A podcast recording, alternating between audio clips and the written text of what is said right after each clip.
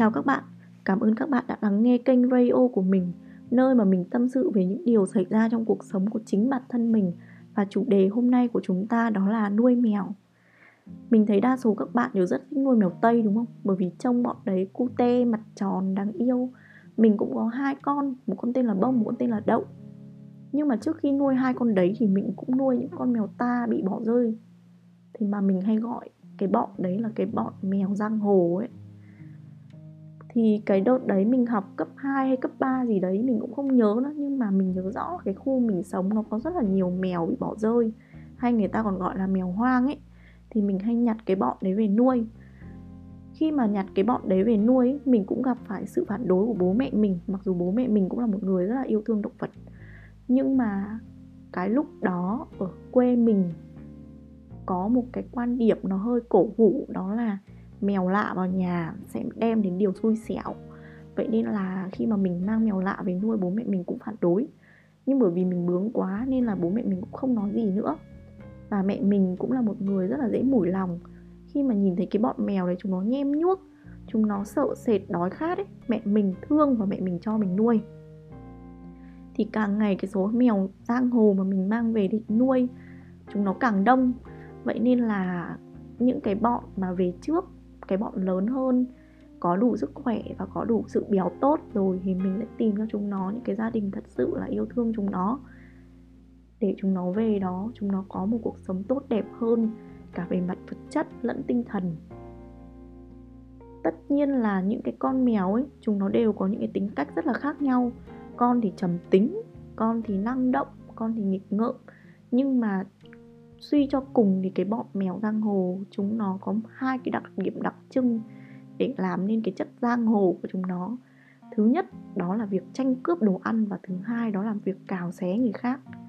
Đôi khi mình bê đồ ăn ra cho chúng nó thôi mà chúng nó cũng phi vào chúng nó cướp đồ ăn từ trên tay mình, giống như việc là mình đang cướp đồ ăn của chính chúng nó vậy. Cái điều đấy thì cũng dễ hiểu thôi, bởi vì khi mà chúng nó sống trong một cái môi trường khắc nghiệt như thế, chúng nó phải tranh cướp từng chỗ ngủ, từng miếng ăn. Thậm chí chúng nó phải tranh cướp tính mạng của chúng nó từng ngày, từng giờ một, bởi vì có rất là nhiều rủi ro sẽ xảy ra với chúng nó, đúng không? Ví dụ như chúng nó có thể bị bệnh mà chết, hoặc là chúng nó bị xe tông, hoặc là chúng nó bị những cái con chó hoang chúng nó cắn, thì đó là một cái tính cách để chúng nó tự vệ mà thôi. Sau một thời gian khá là dài đấy, chung sống không hòa bình với nhau, cả mình và những con mèo đấy và cả những con mèo đấy với nhau, thì chúng nó đã bắt đầu học được cách yêu thương những con mèo ở cùng chúng nó. Và chúng nó học được cách yêu thương mình nữa. Mình gọi một từ hơi hoa mỹ, đó là tái hòa nhập lại với cộng đồng của con người. Thì bọn nó đã bắt đầu tin tưởng vào con người hơn, và đó chính là điều hạnh phúc nhất mà mình cảm thấy là mình nhận được khi mà nuôi những cái con mèo bị bỏ rơi đấy. Vậy nên là qua cái chuyện đấy, mình cũng cảm thấy rất là thương chúng nó.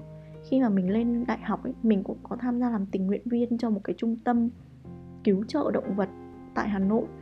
Thì có một cái câu chuyện mình cảm thấy rất là buồn khi nghe là như thế này. Đó là một chú chó rất là đáng yêu, nó là chó cạch và bị chủ nhân mình bỏ rơi lại ở bệnh viện. Bởi vì là bác sĩ chuẩn đoán nó mắc một căn bệnh không thể chữa dứt điểm được. Và muốn duy trì sự sống cho nó thì phải tốn rất là nhiều tiền. Vậy nên là chủ nhân của nó đã bỏ rơi nó ở đấy. Mình cảm thấy rất buồn và mình cảm thấy rằng là các bạn nuôi, mua một con chó, con mèo về hoặc là nhặt chúng nó về nuôi đó là chuyện rất là đơn giản thôi. Nhưng các bạn chăm sóc chúng nó, đó mới là thử thách. Bởi vì như thế nào, thứ nhất là các bạn cũng phải cho chúng nó ăn uống đầy đủ đủ dinh dưỡng, nuôi chúng nó lớn lên, đúng không? Rồi là tất nhiên là có những lúc chúng nó bị bệnh chứ. Bị bệnh thì mình phải chữa chứ. Mà chúng nó bị bệnh, chúng nó sẽ không bao giờ có thể nói cho các bạn biết là xe ơi, tao đang bị bệnh này. Chúng nó không nói được như thế. Mà chính các bạn phải là một người tỉ mỉ, một người quan sát chúng nó hàng ngày, hàng giờ, từng phút, thì các bạn mới biết là chúng nó đang không ổn như thế nào. Đó chính là khó khăn, đó chính là thử thách của những người nuôi mèo và các bạn cũng phải đủ kinh tế để đảm bảo một điều rằng là khi mà chúng nó mắc những cái căn bệnh kiểu như không chữa được ấy, thì các bạn phải đủ kinh tế để có thể duy trì mạng sống cho nó.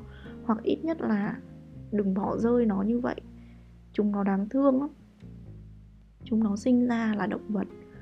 Nếu như có chủ thì chúng nó coi các bạn là cả thế giới và các bạn cũng chính là cả thế giới đối với chúng nó theo cả nghĩa đen lẫn nghĩa bóng theo cả về mặt lợi vật chất lẫn tinh thần luôn.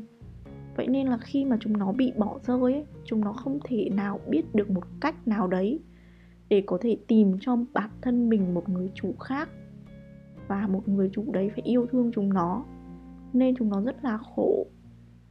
Vậy nên là mình mong tất cả chó mèo trên thế giới này đều có thể tìm được cho mình một chủ nhân yêu thương chúng nó thật lòng coi chúng nó như gia đình của chính họ.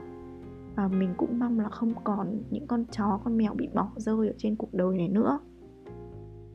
Qua số radio, radio lần này của mình thì mình cũng muốn rằng là các bạn có những suy nghĩ hạnh phúc hơn vui vẻ hơn và có trách nhiệm hơn với việc mua chó mua mèo về nuôi và đặc biệt là cái chuyện nhặt những con chó con mèo hoang về nuôi. Bởi vì những con chó con mèo hoang thì các bạn phải cần thêm một cái nữa. Đó là sự kiên nhẫn, một sự kiên nhẫn to lớn thì mới có thể thuần hóa được cái tính cách giang hồ của chúng nó. Vậy nên là các bạn hãy vui vẻ lên, bởi vì nuôi chó nuôi mèo cũng khiến bản thân mình cảm thấy mình trưởng thành hơn rất nhiều. Cảm ơn các bạn đã lắng nghe số radio lần này của mình. Mình là cẩm anh, mình ở đây để kể về những gì mình biết và lắng nghe những điều các bạn muốn nói.